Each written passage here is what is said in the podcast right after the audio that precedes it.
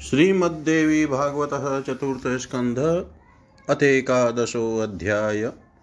मंत्र विद्या की प्राप्ति के लिए शुक्राचार्य का तपस्यारत होना, देवताओं द्वारा दैत्यों पर आक्रमण, शुक्राचार्य की माता द्वारा देत्यों की रक्षा तथा इंद्र तथा विष्णु को संज्ञा शून्य कर देना, विष्णु द्वारा शुक्र माता का वध। व्यासुवाच तथा गतेषु देवेषु काव्यस्तान् प्रत्युवाच ब्रह्मणा पूर्वमुक्तं यच्छृणुध्वं दानवोत्तम। विष्णुदैत्यवधे युक्तो हनिष्यति जनार्दन, वाराहरूपं संस्थाय हिरण्याख्यो यथाहत। यथा न सिंहरूपेण हिरण्यकशिपुहत तथा सर्वान् कृतोत्साहो हनिष्यति न चान्यथा न मे मन्त्रबलं सम्यक् प्रतिभाति यथा हरिं जेतुं युयुं समर्थास्तः मया त्रातासुरानत तस्मात् कालं प्रतीक्षध्वं क्रीकीयतं दानवोत्तममद्य महादेवं मन्त्रार्थं प्रव्रजामि वै। प्राप्य मन्त्रान् महादेवादागमिष्यामि साम्प्रतं युष् युष्मभ्यं तान् प्रदास्यामि यथार्थं दानवोत्तम। दैत्याऊचु पराजिता कथं स्थातुं पृथ्वीम्यां मुनिशतं शक्ता भवा भवामोऽप्यबलास्तावतत्कालं प्रतीक्षितुं नियता बलिनः सर्वे केचिचिष्टाश्च दानवानाद्ययुक्ताश्च सङ्ग्रामे शातु स्थातुमेवं सुखावः। शुक्रवाच। यावदहं मन्त्रविद्यामानयिष्यामि शङ्करा तावद्भवद्भिः स्थातव्यं तपोयुक्ते समान्विते सामदानादय प्रोक्ता विद्वद्भिः समयोचिता देशं कालं बलं वर्यिर्ज्ञात्वा शक्तिं बलं बुधे। सेवात समये कार्यां शत्रूणां शुभकाम्यया स्वशक्य पचये काले हन्तव्यास्ते मनीषिभिः तदद्य विनयं कृत्वा सामपूर्वं चलेन वै तिष्ठध्वं स्वनिकेतेषु मदागमनकाङ्क्षया प्राप्य मन्त्रान् महादेवादागमिष्यामि दानवा युध्यामहे पुनर्देवान् मान्त्र मास्ताय वै बलम् इत्युक्त्वा त्वात् भृगुस्तेभ्यो जगामकृतनिश्चय महादेवं महाराज मन्त्रार्थं मुनिशतं दानवा प्रेषयामाशु प्रह्लादं सुरसन्निधो सत्यवादिनमव्यग्रं सुराणां प्रत्ययप्रदम्। प्रह्लादस्तु सुरान् प्राह प्रस्रयावनतो नृपशुरे सहितस्तत्र वचनं नम्रतायुधम्। न्यस्तशस्त्रा वयं सर्वे निःसन्नाहास्तथैव च देवास्तपश्चरिष्याम संवृता प्रह्लादस्य वचः श्रुत्वा सत्याभिव्याहृतं तु ततो देवा न्यवर्तन्त विज्वरामुदिताश्च ते न्यस्तशस्त्रेषु दैत्येषु विनिवृतास्तदासुरा विश्रब्धा स्वगृहान् गत्वा क्रीडाशक्ता सुसंस्थिता दैत्याः दम्भं समालम्ब्य तापसास्तपि संयुता। कश्यपस्याश्रमे वासं चक्रुकाव्यागमे च या काव्यो गत्वात् कैलासं महादेवं प्रणम्य च उवाच विभुना पृष्ठ, किं ते कार्यमिति प्रभु। मन्त्राणि चाम्यहं देव, येन सन्ति बृहस्पतो, पराजयाय देवानां सुराणां जयाय च।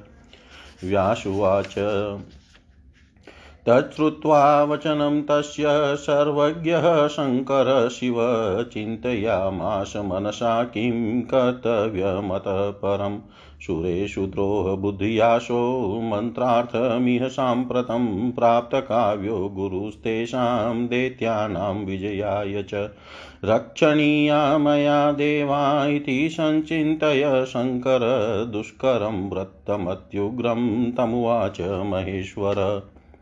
पूर्णं वर्षसहस्रं तु कणधूम वाक्चिरा यदि पास्यसि भद्रं ते ततो मन्त्रान् वाप्स्यसि।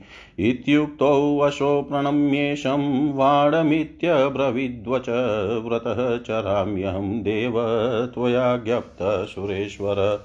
व्यासुवाच इत्युक्त्वा शङ्करं काव्यश्चकार व्रतमुत्तमं मन्त्रार्थं कृतनिश्चय। ततो देवा परिज्ञाय काव्यं व्रतरतं तदा दैत्यान् दैत्यानदम्बरताश्चैव बभूव मन्त्रतत्परा विचार्य मनसा सर्वे सङ्ग्रामायोध्यता नृप ययुधृतायुधास्तत्र यत्र ते दानवोत्तमा तानागतान् समीक्ष्याथ सायुधान् दंशितास्तथा संस्ते भयसविघ्ना देत्या देवान् समन्तत उत्पेतु सहसा ते वै सन्नद्धान् भयकर्षिता ब्रुवनवचनं तथ्यं ते देवान् बलदर्पितान्।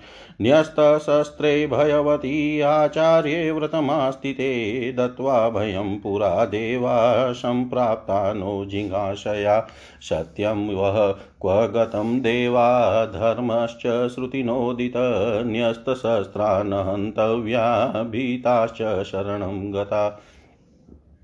देवा ऊचु भवद्भिः प्रेषितः काव्यो मन्त्रार्थं कुहकेन च तप्, तपो ज्ञातं युष्माकं तेन युध्याम एव हि सजा भवन्तु युद्धाय शरंदः शस्त्रपाणय शत्रुश्छिद्रेण हन्तव्य एष धर्मः सनातन व्यासुवाच तच्छ्रुत्वा वचनं देत्या, विचार्य च परस्परं पलायन् पराः, सर्वे निर्गता भयविह्वला।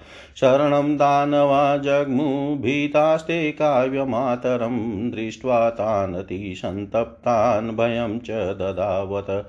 काव्यमातोवाच न भेतव्यं न भेतव्यं, भयं त्यजत दानवा। मत्सन्निधो वर्तमानान् भीभवितुमर्हति तच्छ्रुत्वा वचनं दैत्या, स्थितास्तत्र गतव्यथा निरायुधा हि सम्भ्रान्तास्तत्राश्रं वरे असुरा। देवास्तान् विद्रुतान् वीक्षय दानवास्ते पदानुगा।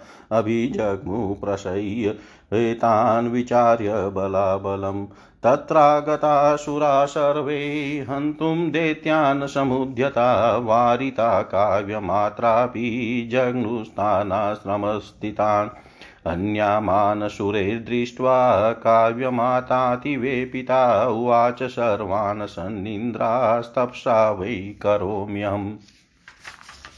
इत्युक्त्वा प्रेरिता निद्रा तानागत्य पपात च सेन्द्रा निद्रावश याता देवा मुखवधा स्थिता इन्द्रं निद्राजितं दृष्ट्वा दीनं विष्णुरभाषत मा त्वं प्रविश भद्रं तेनैत्वां च सुरोत्तम एवमुक्तस्ततो विष्णुं प्रविवेश पुरन्दर निर्भयो गतिनिद्रश्च बभूव हरिरक्षित।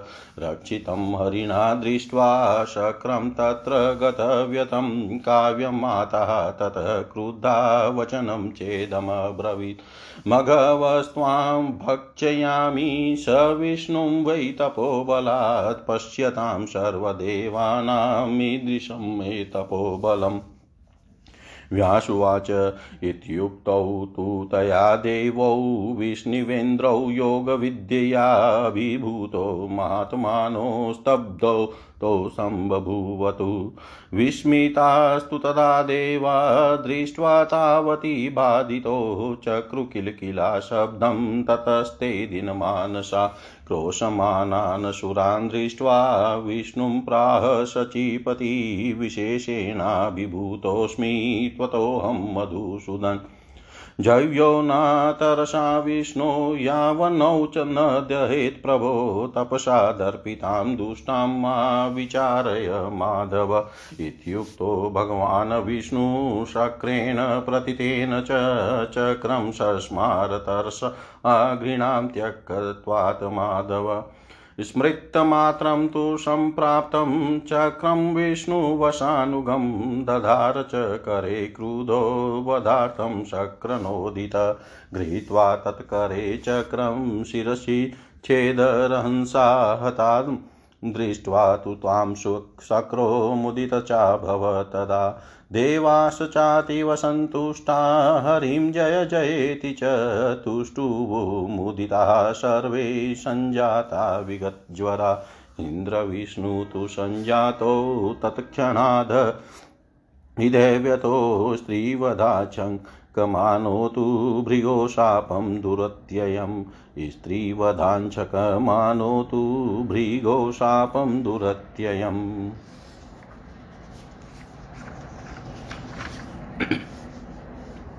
व्यास जी बोले, तत्पश्चात देवताओं के चले जाने पर शुक्राचार्य ने उन देत्यों से कहा, हे श्रेष्ठ दानवों, पूर्व काल में ब्रह्मा जी मुझ ने मुझसे जो कहा था, उसे तुम लोग सुनो। देत्यों के वध के लिए भगवान विष्णु सदा प्रयत्नरत रहते हैं, वे देत्यों का वध अवश्य करेंगे। जैसे वाराह का रूप धारण करके उन्होंने हिरण्याक्ष का वध किया और नरसिंह रूप से हिरण्यकशिपु को मारा, उसी प्रकार उतः उत्साह संपन्न होकर वे सब देत्यों का संहार करेंगे। इसमें संस संदेह नहीं है। मुझे जान पड़ता है कि वैसा समुचित मंत्र बल अभी मेरे पास नहीं है, जिससे मेरे द्वारा सुरक्षित होकर तुम लोग इंद्र तथा देवताओं को जीतने में समर्थ हो सको। अतः ये श्रेष्ठ दानवगण तुम लोग कुछ समय तक प्रतीक्षा करो। मैं मंत्र सिद्धि के लिए आज ही भगवान शिव के पास जा रहा हूँ। ये श्रेष्ठ दानवो, महादेव जी से मंत्र लेकर मैं तत्काल आऊँगा और यथावत रूप में तुम लोगों को सिखा दूँगा। देतियों ने कहा, हे मुनि श्रेष्ठ देवताओं से पराजित होकर हम लोग अत्यंत निर्बल हो गए हैं। अतः उतने समय तक प्रतीक्षा करने के लिए हम पृथ्वी पर रहने में कैसे समर्थ हो सकते हैं? सभी पराक्रमी दानव मारे जा चुके हैं और जो शेष बचे हुए हैं, सुख की इच्छा करने वाले, वे अब युद्ध में ठहरने में समर्थ नहीं है। शुक्राचार्य बोले, जब तक मैं शिव जी से मंत्र विद्या लेकर नहीं आता हूँ, तब तक तुम लोग शांति और तपस्या से युक्त होकर यहीं रुके रहो। विद्वानों ने कहा है कि समय अनुसार सामदान आदि का प्रयोग करना चाहिए। बुद्धिमान तथा वीर पुरुष देश काल, बल शक्ति और सेना की जानकारी करके ही अपना सामर्थ्य दिखाते हैं। बुद्धिमान पुरुषों को चाहिए कि अपने कल्याण की इच्छा से समय पर शत्रुओं की भी सेवा करे और अपनी शक्ति का संचय हो जाने पर उन्हें मार डाले। अतः देवताओं की विनती करके छल पूर्वक साम नीति का प्रयोग करते हुए मेरे लौटने की प्रतीक्षा के साथ अपने अपने घरों में रहो। हे दानवों महादेव जी से मंत्र प्राप्त करके मैं आऊँगा, और तब उसी मंत्र बल का आश्रय लेकर हम लोग देवताओं से युद्ध करेंगे। हे महाराज, उन दानवों से ऐसा कहकर दृढ़ संकल्प वाले मुनिश्रेष्ठ शुक्राचार्य मंत्र प्राप्ति के लिए शिव जी के पास चले गए। तदनंतर देत्यों ने सत्यवादी, धैर्यवान तथा देवताओं के विश्वास पात्र प्रहलाद को देवताओं के पास भेजा। असुरों के साथ वहाँ जाकर राजा प्रहलाद विनय संपन्न होकर देवताओं से नम्रता युक्त वचन बोले ये देवताओं, हम सभी लोगों ने शस्त्र रख दिए हैं और कवच का त्याग कर दिया है। अब हम वलकल धारण करके तपस्या करेंगे। प्रहलाद का वचन सुनकर देवताओं ने उसे सत्य मान लिया और उसके बाद वे निश्चिंत होकर प्रसन्नता पूर्वक वहाँ से लौट गए। तब देत्यों के शस्त्र त्याग देने पर देवता युद्ध से विरत हो गए और चिंता रहित होकर अपने अपने घर जाकर स्वस्थ चित हो, क्रीड़ा विलास में संलग्न हो गए। उस समय दैत्यगण पाखंड का सहारा लेकर तपस्वी के रूप में तपस्यारत होकर शुक्राचार्य के आगमन की प्रतीक्षा करते हुए कश्यप मुनि के आश्रम में रहने लगे। उधर मुनि शुक्राचार्य ने कैलाश पर्वत पर पहुंचकर शंकर जी को प्रणाम किया। भगवान शिव के पूछने पर कि आपका क्या कार्य है? उन्होंने कहा, हे देव मैं देवताओं की पराजय और असुरों की विजय के लिए उन मंत्रों को चाहता हूँ जो बृहस्पति के पास, बृहस्पति के भी पास न हो। व्यास जी बोले, उनका वचन सुनकर सर्वज्ञ और कल्याणकारी भगवान शिव मन में सोचने लगे कि अब मुझे क्या करना चाहिए। ये दैत्य गुरु शुक्राचार्य देवताओं के प्रति द्रोह बुद्धि से युक्त होकर उन दैत्यों की विजय के लिए मंत्र हेतु इस समय यहाँ आए हैं। अतः मुझे देवताओं की रक्षा करनी चाहिए, ऐसा सोचकर शिव जी ने उन्हें यह अत्यंत कठोर और दुष्कर व्रत करने को कहा। पूरे एक हज़ार वर्षों तक यदि आप सिर नीचे करके कणधुम भूसी के धुएँ का पान करेंगे, तभी आपका कल्याण होगा और आप मंत्र प्राप्त कर सकेंगे। शिव जी के ऐसा कहने पर उन्होंने महेश्वर को प्रणाम करके यह वचन कहा, बहुत अच्छा। हे देव, हे सुरेश्वर, आपने मुझे जो आदेश दिया है, मैं उस व्रत का पालन करूँगा। व्यास जी बोले शिव जी से ऐसा कहकर मंत्र प्राप्ति के लिए दृढ़ संकल्प शुक्राचार्य जी शांत होकर धुएँ का सेवन करते हुए कठोर व्रत करने लगे। तब उस समय शुक्राचार्य को, व्रत में संलग्न तथा देत्यों को तपस्वी बनकर पाखंड में निरत देख कर देवता लोग आपस में मंत्रणा करने लगे। हे राजन, भली भांति विचार करके सभी देवता संग्राम के लिए उद्यत हो गए और शस्त्रास्त्र धारण कर वहाँ पहुँच गए, जहाँ वे बड़े बड़े दानव विद्यमान थे। तदनंतर दित्य दैत्यगण आए हुए देवताओं को आयुधों से सज्जित और कवच धारण किए तथा अपने को उनसे सब ओर से घिरा देख कर भय से व्याकुल हो गए ओटे वे भयातुर दानव तुरंत उठकर खड़े हो गए और युद्ध के लिए उद्यत बलाभिमानी देवताओं से सार गर्भित वचन कहने लगे, हमने शस्त्र रख दिए हैं, हम भयभीत हैं और हमारे आचार्य इस समय व्रत में संलग्न है। हे देवताओं, पहले अभय दान देकर भी आप लोग हमें मारने की इच्छा से आ गए। हे देवगण, आप लोगों का सत्य और श्रुति समत वह धर्म कहाँ चला गया कि जो शस्त्र रख चुके हो, भयभीत हो और शरणागत हो गए हो, उन्हें नहीं मारना चाहिए। देवता बोले, आप लोगों ने छल से शुक्राचार्य को मंत्र प्राप्त करने के लिए भेजा है। हम आप लोगों के तप को जान गए हैं, इसीलिए हम लोग युद्ध करने के लिए उद्यत हुए हैं। अब क्षुब्ध हुए आप लोग अभी हाथों में शस्त्र धारण कर युद्ध के लिए तैयार हो जाइए। यह सनातन सिद्धांत है कि जब शत्रु दुर्बल हो, तभी उसे मार डालना चाहिए।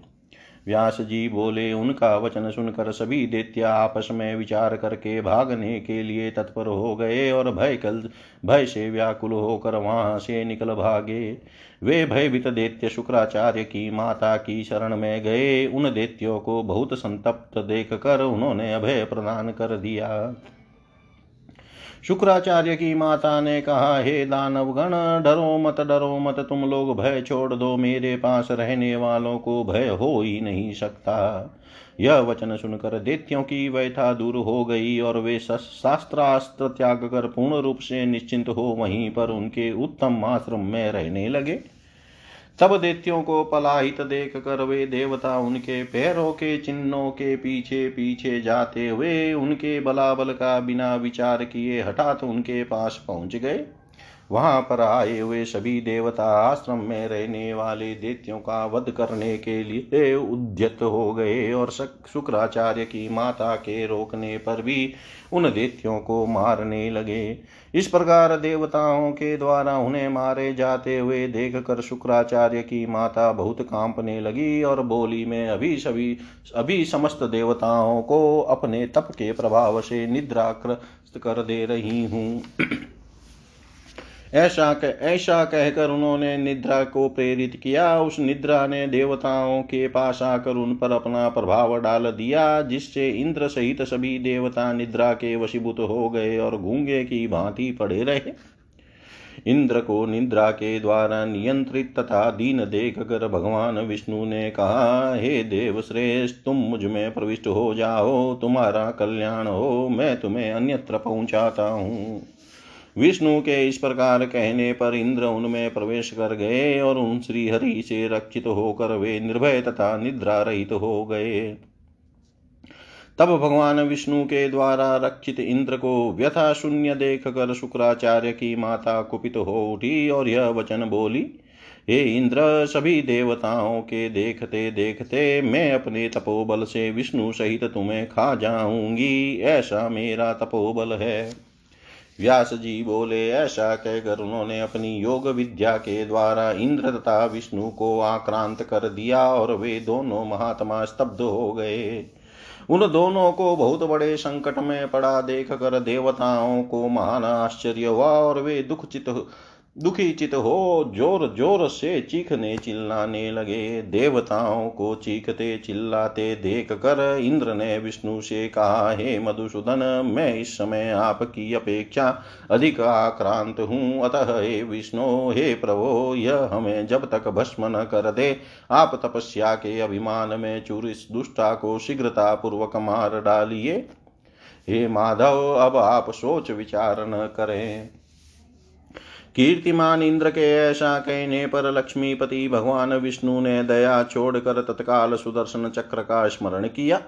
विष्णु के वश में रहने वाला वह चक्र उनके स्मरण करते ही आ पहुँचा और इंद्र से प्रेरित होकर उन्होंने कुपित हो उसके वध के लिए चक्र को अपने हाथ में ले लिया। उस चक्र को हाथ में लेकर भगवान विष्णु ने बड़े वेग से उसका सिर काट दिया। तब उसे मृत देख कर इंद्र हर्षित हो उठे। सभी देवता भी अत्यंत संतुष्ट होकर विष्णु की जयकार करने लगे। वे प्रसन्न होकर उनकी स्तुति करने लगे और संताप रहित हो गए। स्त्री वध से होने वाले पाप तथा भृगु मुनि के भीषण साप की शंका करते हुए वे भगवान विष्णु तथा इंद्र उसी समय दुखी चित रहने लगे।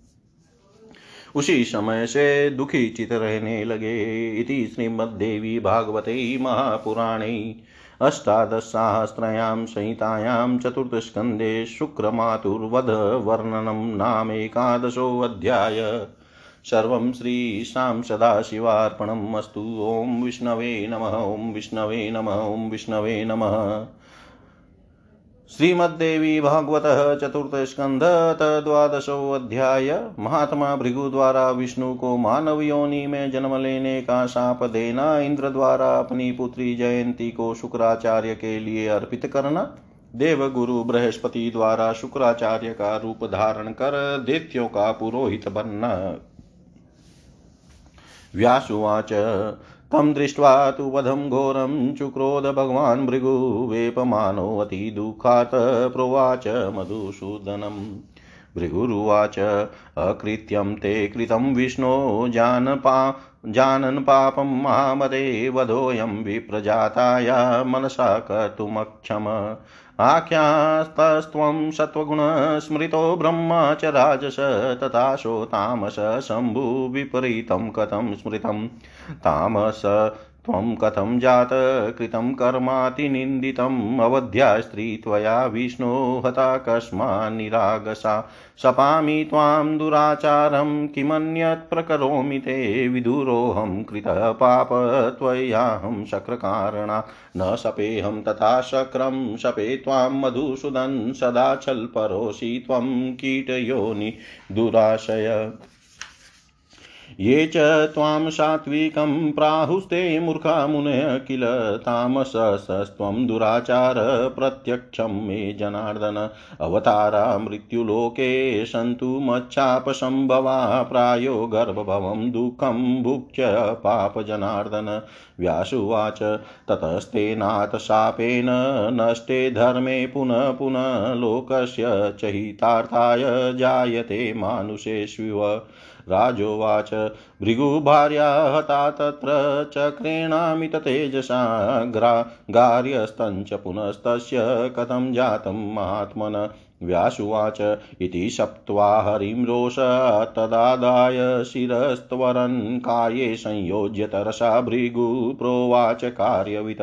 अद्य त्वां विष्णुना देवी हतां सञ्जीवयाम्यहं यदि कृत्सनो मया धर्मो ज्ञायते चरितोऽपि वा।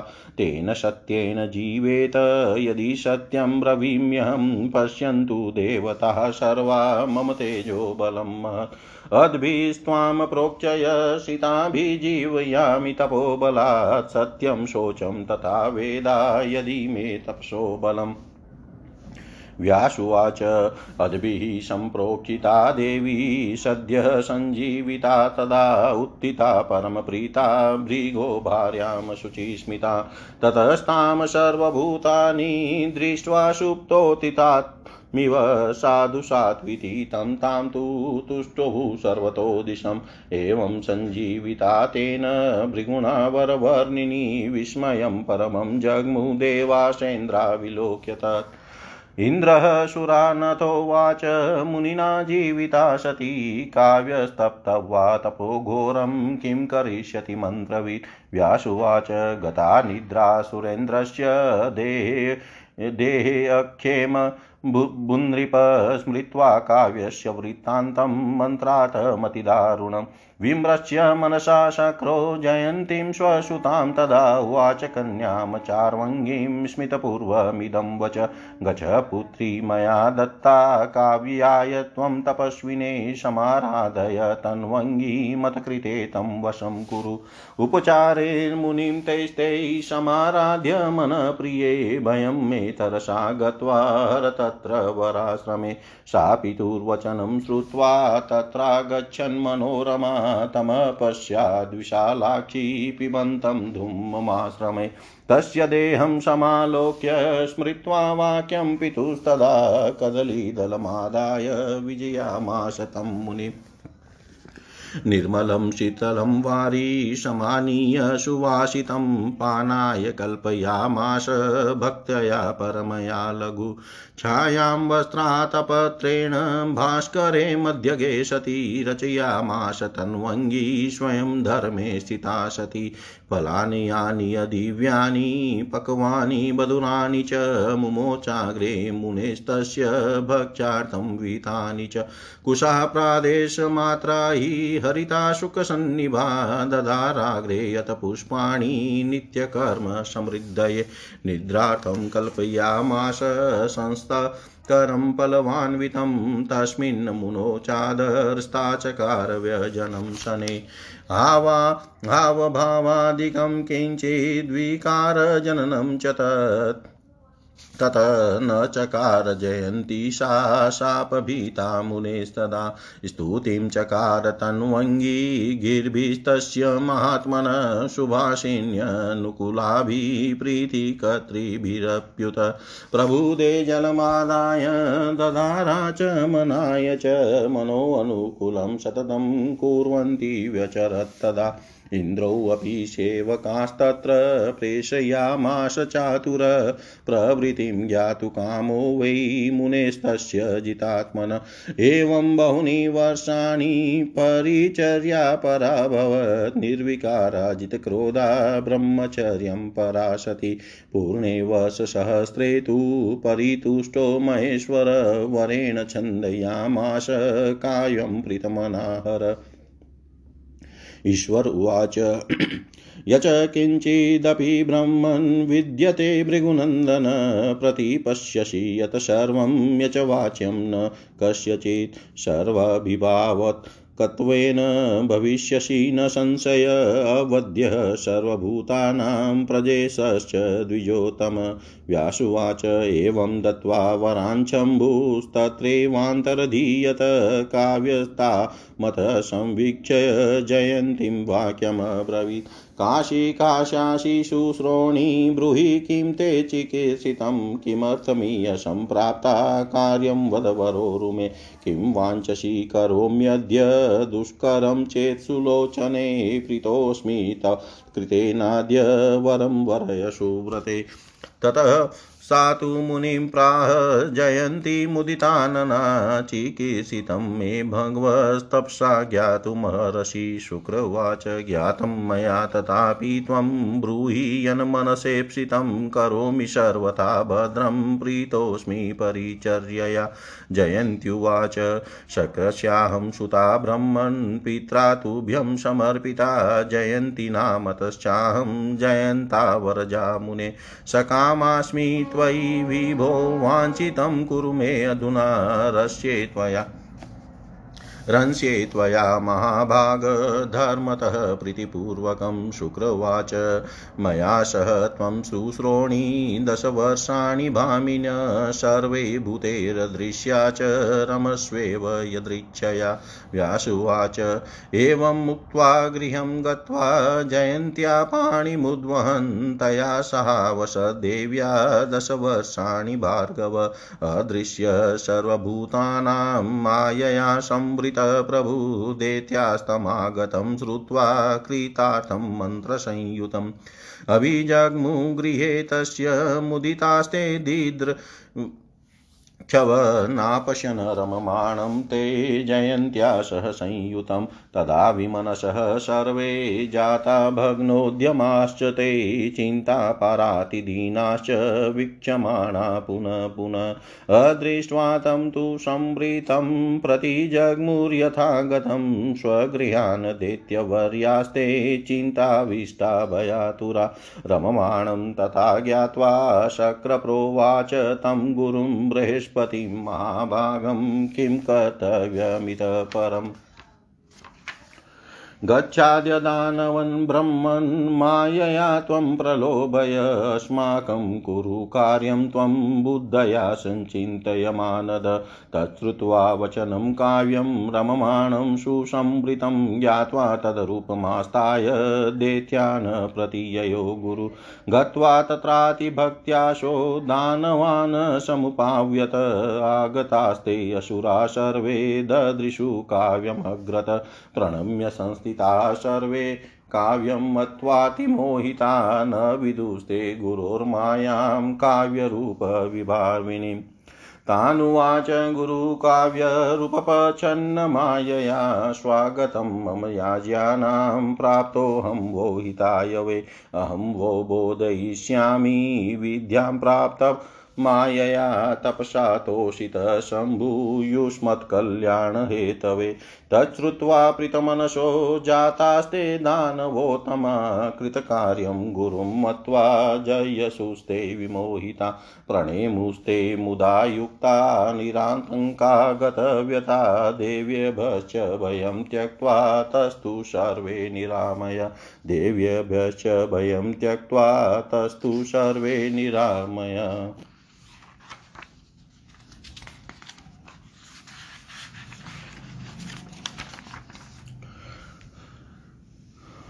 व्यास जी बोले हे राजन उस भयानक वध को देख कर भगवान भृगु अत्यंत कुपित हो गए और दुख से व्याकुल होकर कांपते हुए वे वे, वे मधुसूदन विष्णु से कहने लगे।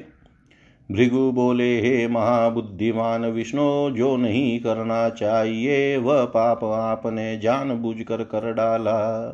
विप्र स्त्री के इस वध की तो मन से कल्पना करना भी अनुचित है।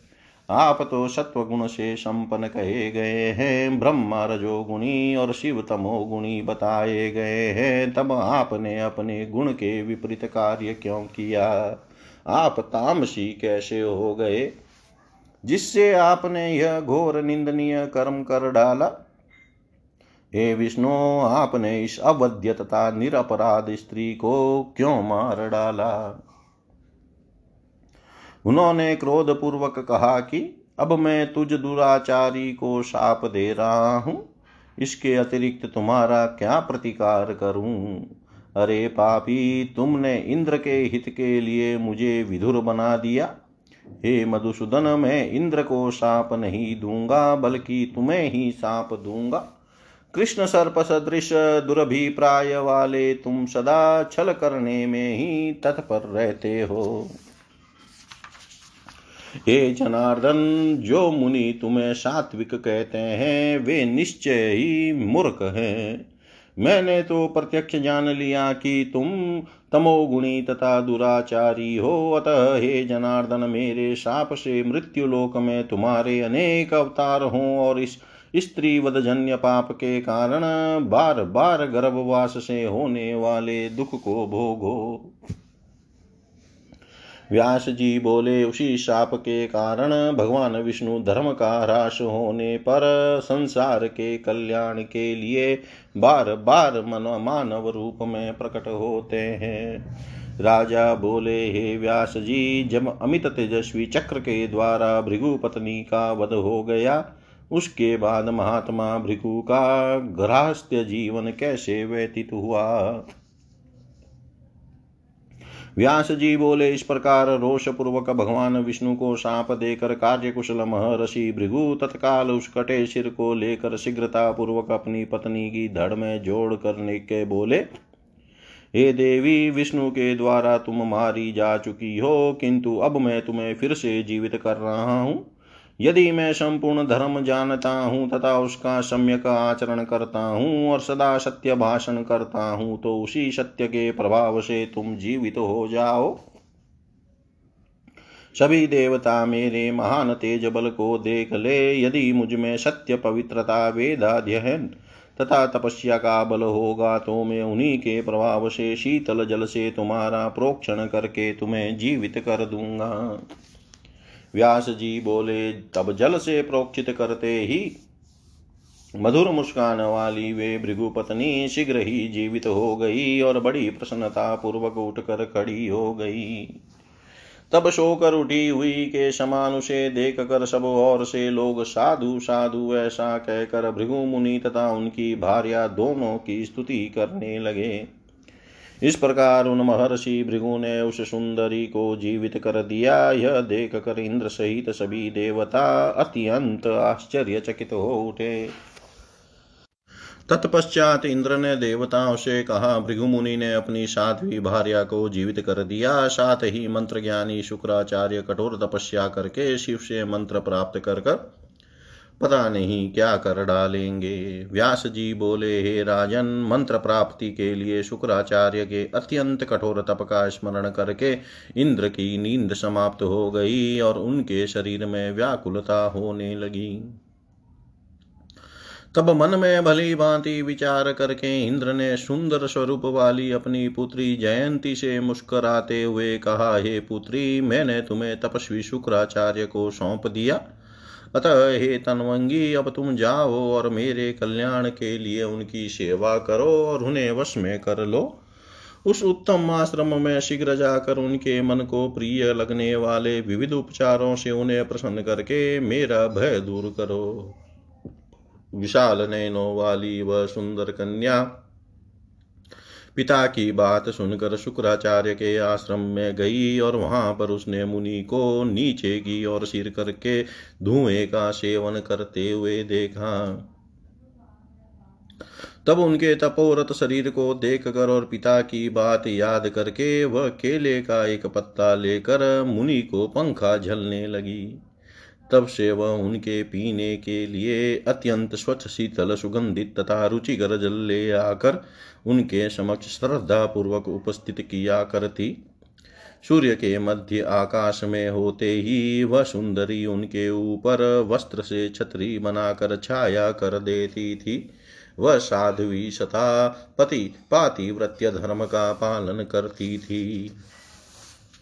वह शास्त्र विहित दिव्य पके तथा मीठे फल लाकर खाने के लिए उन मुनि के समक्ष रख देती थी। वह कन्या उनके नित्य कर्म के संपादनार्थ पुष्प और तोते के वर्ण के समान प्रादेश मात्र माप वाले हरे हरे कुश उनके आगे प्रस्तुत कर देती थी।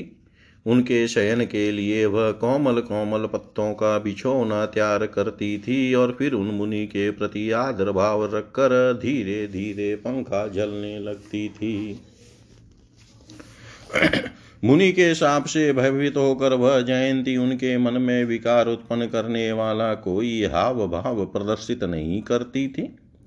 सुकुमार अंगों वाली तथा मृदु भाषण करने वाली वह कन्या उन महात्मा के मन में अनुकूल तथा प्रीति उत्पन्न करने वाले शब्दों से उनकी स्तुति करती थी। तत्पश्चात उनके जाग जाने पर आचमन के लिए जल लाकर रख देती थी। इस प्रकार सदा उनके मन के अनुकूल कार्य करती हुई उनके साथ व्यवहार करती थी। चिंता से व्याकुल इंद्र भी उन जितेंद्रिय मुनि की प्रवृत्ति जानने की इच्छा से अपने सेवक भेजते रहते थे। इस प्रकार वह साध्वी कन्या क्रोध पर विजय प्राप्त करके निर्विकार होकर तथा ब्रह्मचार्य परायण रहती हुई बहुत वर्षों तक मुनि की सेवा में संलग्न रही। तदनंतर हज़ार वर्ष पूर्ण होने पर महेश्वर शिव प्रसन्न हो गए और प्रसन्नता पूर्वक वे शुक्राचार्य से वर मांगने के लिए कहने लगे। ईश्वर बोले, हे भ्रमण हे भृगुनंदन, जगत में जो कुछ भी विद्यमान है, आप जो सब देख रहे हैं तथा जो किसी की भी वाणी का विषय नहीं है, उन सब के स्वामित्व से आप युक्त हो जाएँगे, इसमें कोई संदेह नहीं है। आप सभी प्राणियों से अवध्य होंगे, आप प्रजाओं के स्वामी तथा श्रेष्ठ ब्राह्मण के रूप में प्रतिष्ठित होंगे। व्यास जी बोले, इस प्रकार वर प्रदान करके शिव जी वहीं अंतर ध्यान हो गए। तत्पश्चात जयंती को देख कर शुक्राचार्य ने उससे पूछा, हे सुश्रोणी, तुम कौन हो और किसकी पुत्री हो? मुझे अपनी अभिलाषा बताओ। हे सुंदरी, तुम यहाँ किस लिए आई हो? अपना कार्य बताओ। हे सुनैने तुम क्या चाहती हो? यदि वह कार्य दुष्कर भी हो तो भी मैं उसे अभी कर दूँगा। हे सुब्रते आज मैं तुम्हारी सेवा से प्रसन्न हूँ। अतः वर मांग लो। तदनंतर प्रसन्न मुख तदनंतर प्रसन्न मुखमंडल वाली जयंती ने मुनि से कहा, हे भगवान, आप तो अपनी तपस्या से मेरा अभिलाषित जान लेने में समर्थ हैं। शुक्राचार्य बोले, वह तो मैंने जान लिया, फिर भी जो तुम्हारा मनोभिलषित है, उसे तुम मुझे बताओ। मैं हर तरह से तुम्हारा कल्याण करूँगा, क्योंकि मैं तुम्हारी सेवा से प्रसन्न हूँ। जयंती बोली, हे भ्रमण मैं इंद्र की पुत्री हूँ, और पिताजी ने मुझे आपको सौंप दिया है। हे मुने, मेरा नाम जयंती है, और मैं जयंत जयंत की छोटी बहन हूँ। हे विभो, मैं आप पर आसक्त हूँ। अतः मेरी अभिलाषा पूर्ण कीजिए। हे महाभाग, मैं पातिव्रत धर्म के अनुसार प्रेम पूर्वक आपके साथ विहार करूँगी। शुक्राचार्य बोले, हे सुश्रोणी, हे भामिनी, तुम सभी प्राणियों से अदृश्य रहती हुई दस वर्षों तक इच्छा अनुसार मेरे साथ यहाँ विहार करो। व्यास जी बोले, ऐसा कहकर शुक्राचार्य ने घर जाकर जयंती के साथ विवाह किया। तत्पश्चात माया से आच्छादित होकर सभी प्राणियों से अदृश्य रहते हुए वे ऐश्वर्य संपन्न मुनि शुक्राचार्य देवी जयंती के साथ दस वर्षों तक वहाँ रहे। गुरु शुक्राचार्य को अपने उद्देश्य में सफल हो, मंत्र से युक्त होकर आया हुआ सुनकर सभी दैत्य उनके दर्शन की इच्छा से प्रसन्नता पूर्वक उनके घर गए, किंतु वे उन्हें देख न सके, क्योंकि उस समय वे जयंती के साथ विहार कर रहे थे।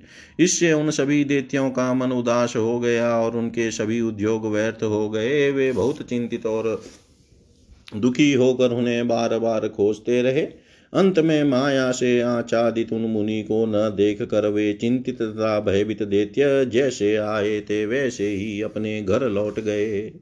तत्पश्चात शुक्राचार्य को विहार करता हुआ जानकर इंद्र ने अपने गुरु महाभाग बृहस्पति से कहा, अब क्या किया जाए? हे भ्रमण आप दानवों के पास जाइए और माया के द्वारा उन्हें मोह में डाल दीजिए। हे मानद, बुद्धि से भली भांति विचार करके आप हमारा कार्य सिद्ध कर दीजिए।